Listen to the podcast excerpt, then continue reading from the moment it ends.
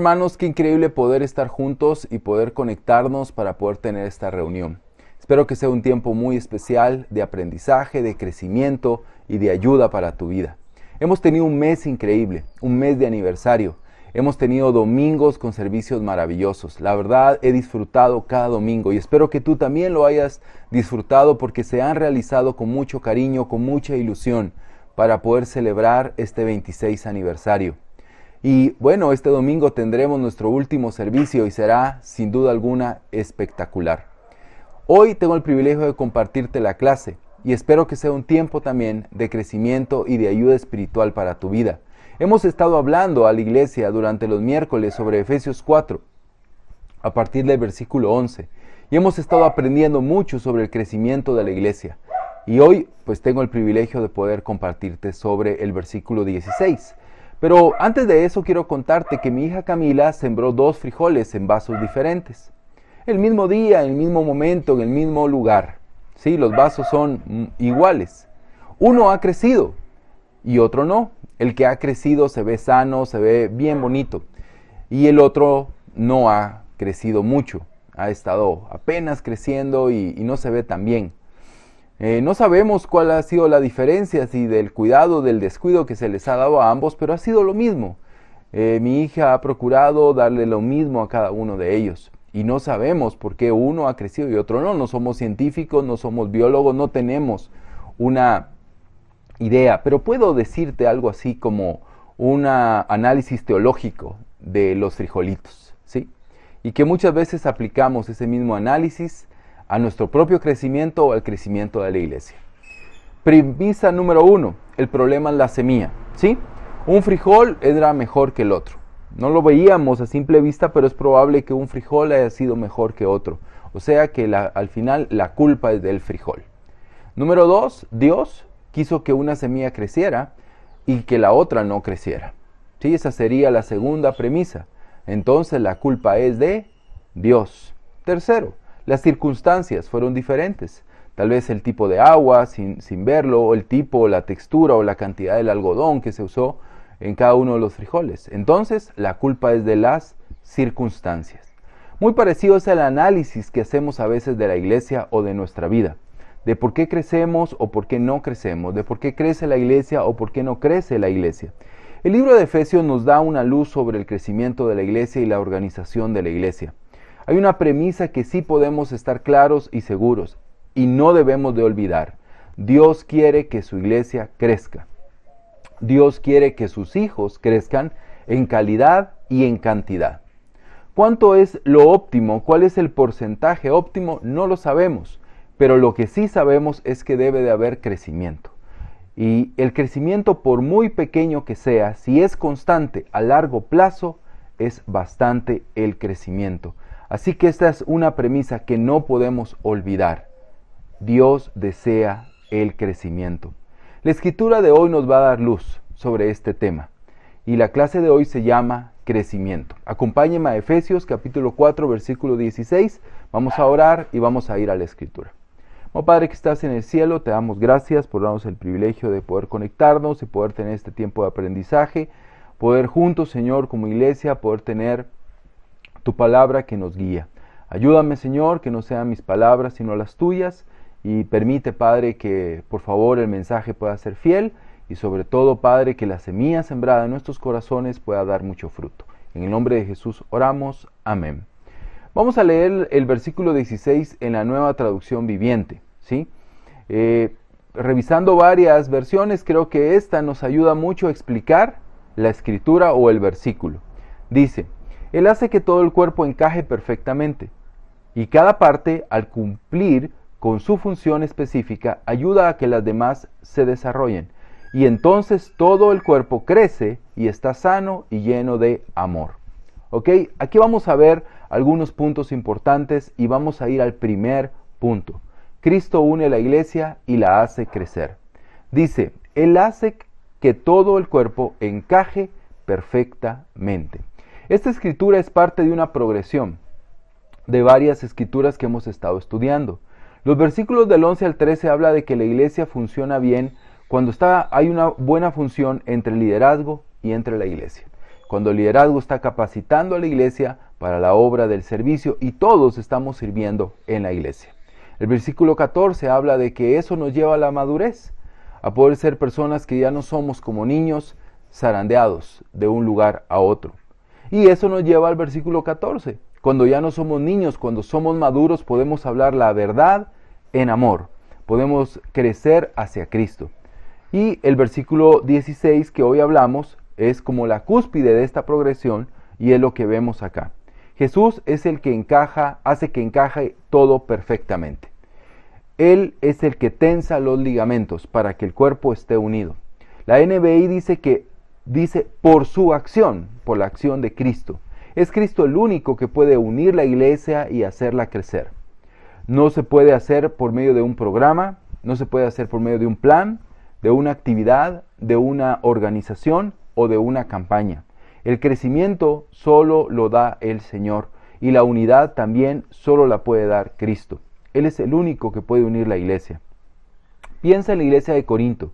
Ellos estaban total y completamente desunidos, porque dejaron de poner su mirada en Cristo. Empezaron a ponerla en los hombres, la empezaron a poner en las razas, la empezaron a poner en los gustos personales, en los dones y hasta en la comida. Y su mirada se desvió del Señor y eso hizo que la iglesia se convirtiera en una iglesia completamente desunida.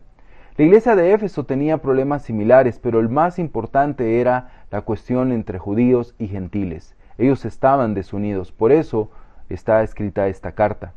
Pero cuando se deja todo eso, cuando se deja todas esas situaciones de opiniones, de gustos, de liderazgos, eh, de puntos de vista religiosos, y se pone la mirada en el único que eh, entregó la vida por nosotros, es decir, Cristo, ahí comienza la unidad. Nadie ha muerto por nosotros, nada ni nadie ha entregado la vida por nosotros. Así que nuestra mirada debe estar puesta en Jesucristo y nuestros ojos deben de estar puestos en Él y nuestra unidad debe ser hacia Él. Así que cuando nos unimos a Cristo, por consiguiente nos unimos como iglesia. Él es la piedra angular en la cual la iglesia se une. Y así como Cristo da la unidad, también Él da la bendición, Él da el crecimiento, Él nutre la iglesia. Jonathan Edward dijo, Cristo es como un río. Un río está fluyendo continuamente. De la fuente manan sin cesar corrientes nuevas de agua por las que el hombre puede vivir y recibir provisión de agua a través de toda su vida. Cristo pues es una fuente que fluye siempre. Abastece de continuo a su pueblo, pero la fuente no se agota jamás. Los que viven en Cristo pueden recibir de Él nuevos suministros que duran por toda la eternidad. Pueden tener un aumento de bendición siempre renovadas y que nunca terminan. Y que nunca terminan. Esto es Cristo. Cristo es una fuente inagotable de bendición, de unión, de poder. Y cuando nos unimos como iglesia a Cristo, la iglesia puede crecer. Pero tenemos un enemigo de la unidad y es el orgullo. El orgullo nos separa y nos aleja el uno del otro, nos aleja de Cristo y nos aleja como iglesia. En Colosenses capítulo 2 versículo 19, Pablo dice, empezando desde el final del 18, dice, su mente pecaminosa los ha llevado a la, de la arrogancia, los ha llenado, perdón, de la arrogancia. Y no están unidos a Cristo, la cabeza del cuerpo, pues Él mantiene todo el cuerpo unido con las articulaciones y los ligamentos, el cual va creciendo a medida que Dios lo nutre. ¿Cuál es el problema? La arrogancia y el pecado. El orgullo es lo que separa al final la iglesia. El orgullo puede venir de todos lados, desde el liderazgo, las personas, los miembros, eh, todos podemos caer en este pecado. Nadie está exento de este pecado y debemos de tener mucho cuidado eh, para no ser personas que se eh, separan de la iglesia y sobre todo cuidado de ser personas que dividen la iglesia. Pero el orgullo es el problema. Y hay un orgullo en dos vías. El orgullo primero que es eh, tal vez el que no es sutil, el que es más evidente. La persona que se cree mejor que los demás. Que sus planes, sus ideas, sus pensamientos son los únicos correctos, son los únicos que deben ser tomados en cuenta. ¿Sí? Y que su idea y su manera de ver las cosas son las correctas. Este es un orgullo que divide la iglesia y que nos separa de Cristo. Pero también hay otro orgullo, el orgullo de no necesito de los demás. Y va muy ligado al primero, pero este tal vez es más sutil, ¿verdad? Tal vez es más sutil, tal vez no hay una arrogancia o una altanería, pero sí hay un sentimiento de yo no necesito a los demás, yo puedo solo, yo puedo salir adelante, yo puedo avanzar. Cuidemos el orgullo. Dios desea y quiere que tengamos una iglesia unida. Y esa debe ser nuestra convicción. Cristo es el único que da la unidad. Él da el crecimiento. Y solo se puede llegar a Él con humildad. No hay otra manera.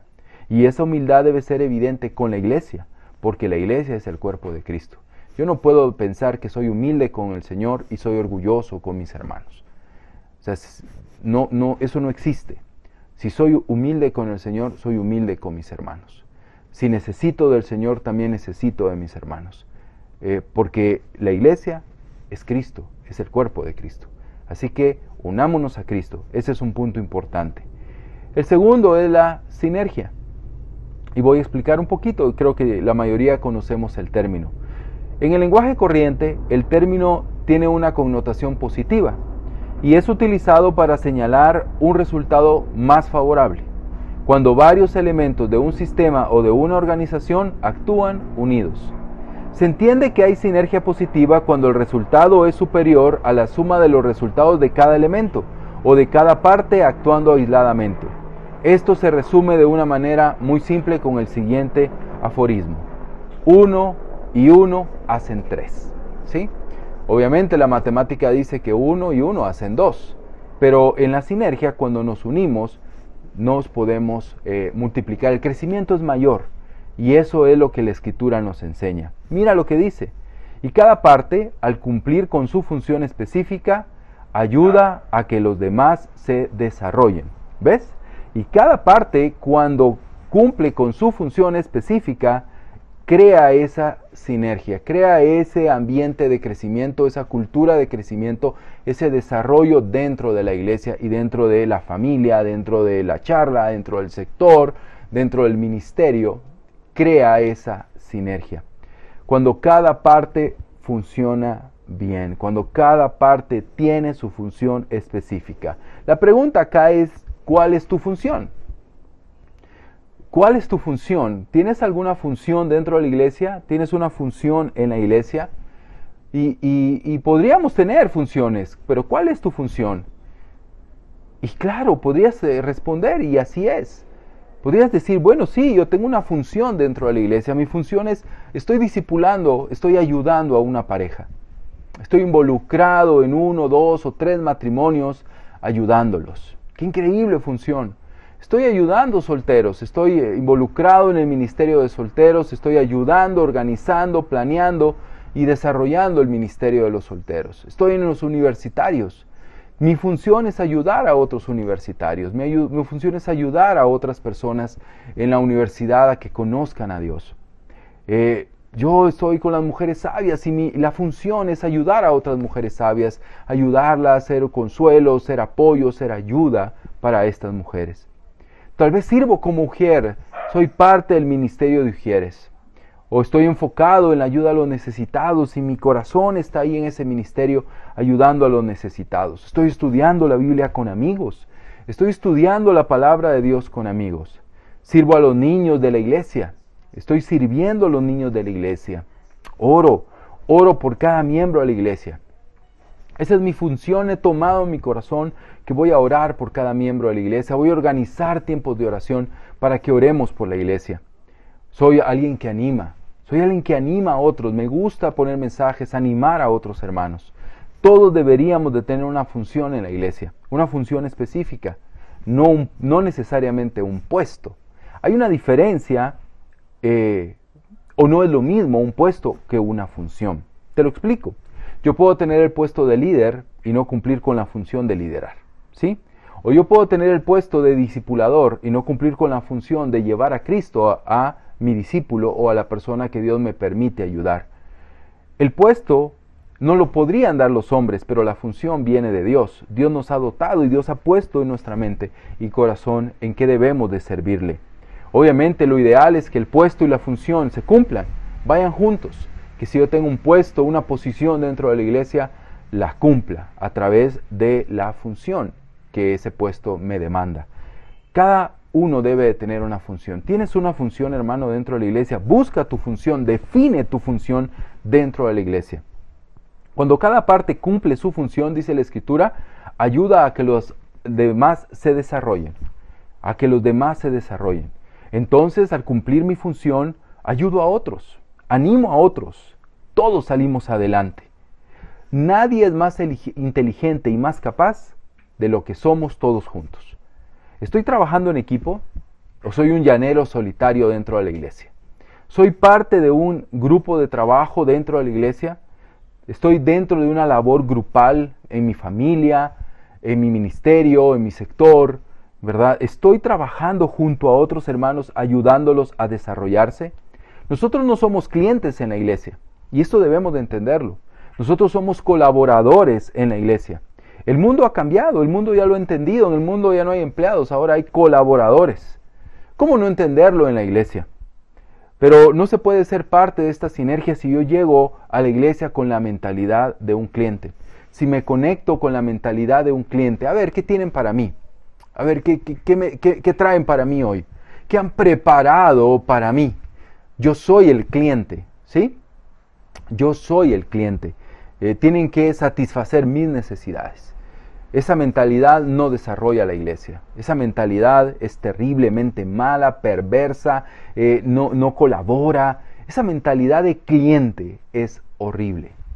No va de acuerdo a lo que Dios desea y ninguna iglesia, ninguna familia, ningún lugar se desarrollará si, con esa mentalidad. ¿Sabes?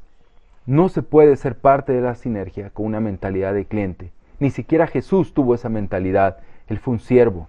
Si todos colaboramos, es más fácil, ¿sí o no?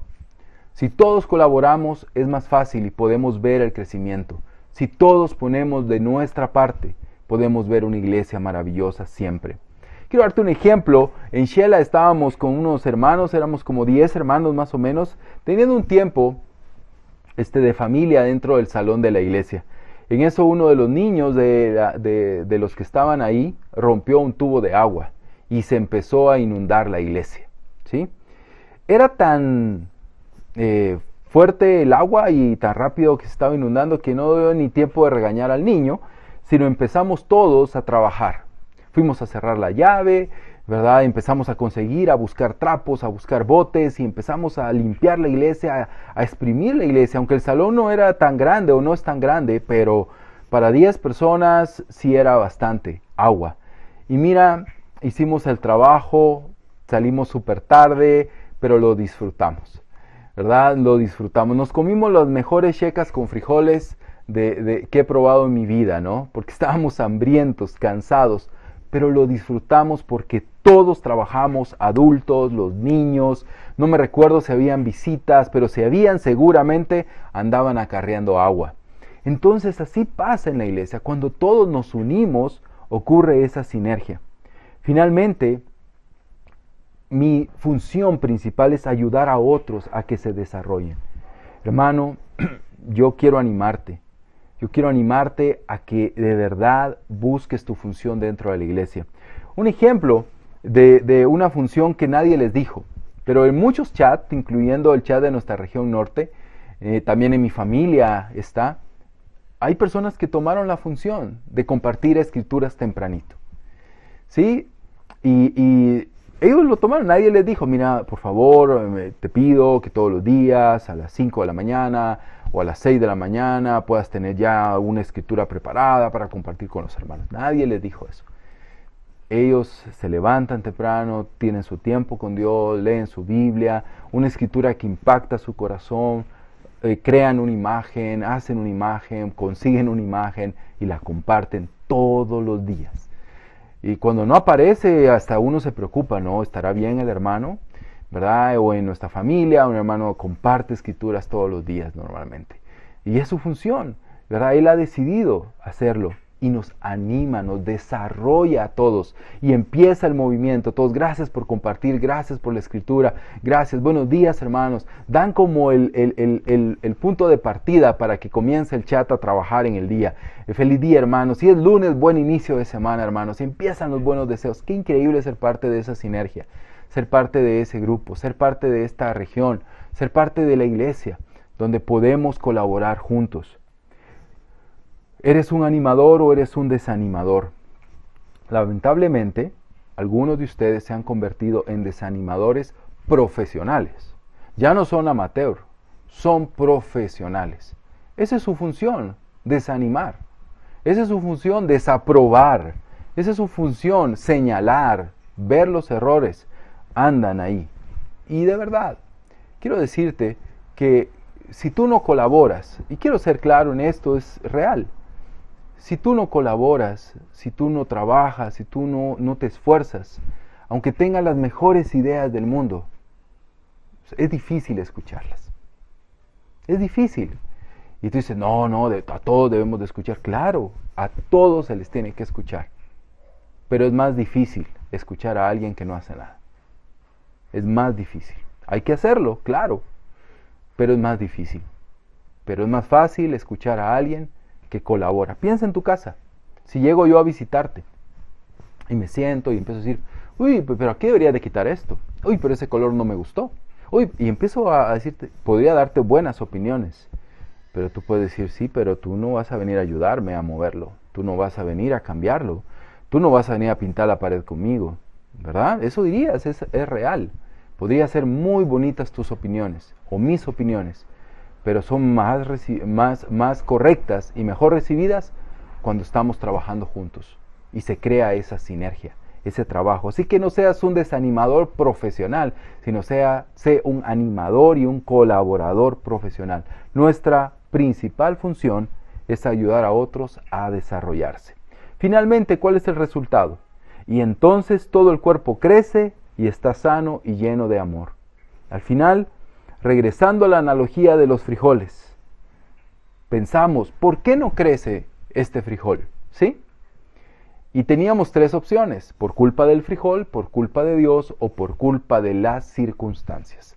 Esas eran nuestras, eh, o, mi teología al inicio de la clase. Después de ver la escritura, desecho todo eso. No es ni culpa del frijol, no es ni culpa de Dios, ni culpa de las circunstancias. Ahora la escritura me enseña por qué no crecemos, personalmente o a veces por qué no crece la iglesia. Uno, porque no estamos unidos a Cristo. Dos, porque no cumplimos nuestra función. Y tres, porque no ayudamos a otros a desarrollarse. Pero si cambiamos esto, si cambiamos ocurre un entonces. Ve la escritura. Y entonces. Y entonces y entonces el cuerpo crece. Hermano, si nos unimos a Cristo, si cumplimos nuestra función y si ayudamos a otros a desarrollarse, entonces nuestra iglesia va a crecer. Nuestra vida va a crecer. Nuestra familia va a crecer. Nuestro ministerio va a crecer. Nuestra, nuestro sector va a crecer. Nuestra misión va a crecer. Va a crecer lo que nos estamos invirtiendo si cumplimos con estas tres premisas, unidos a Cristo, cumpliendo nuestra función y ayudando a otros a desarrollarse.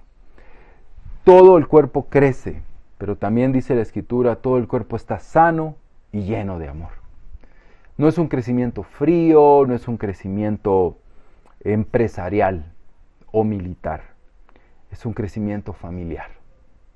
Es el crecimiento de una familia, de una familia que crece sana y llena de amor. Y esa es la visión de Dios para nuestra iglesia. Nuestra iglesia sea una iglesia que crece de una manera sana y llena de amor. ¿Sí? ¿Quién no quiere ser parte de una iglesia así?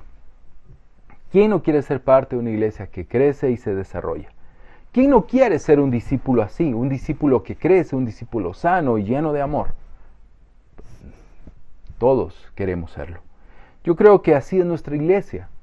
Hoy que celebramos 26 años, yo creo que nuestra iglesia ha sido así.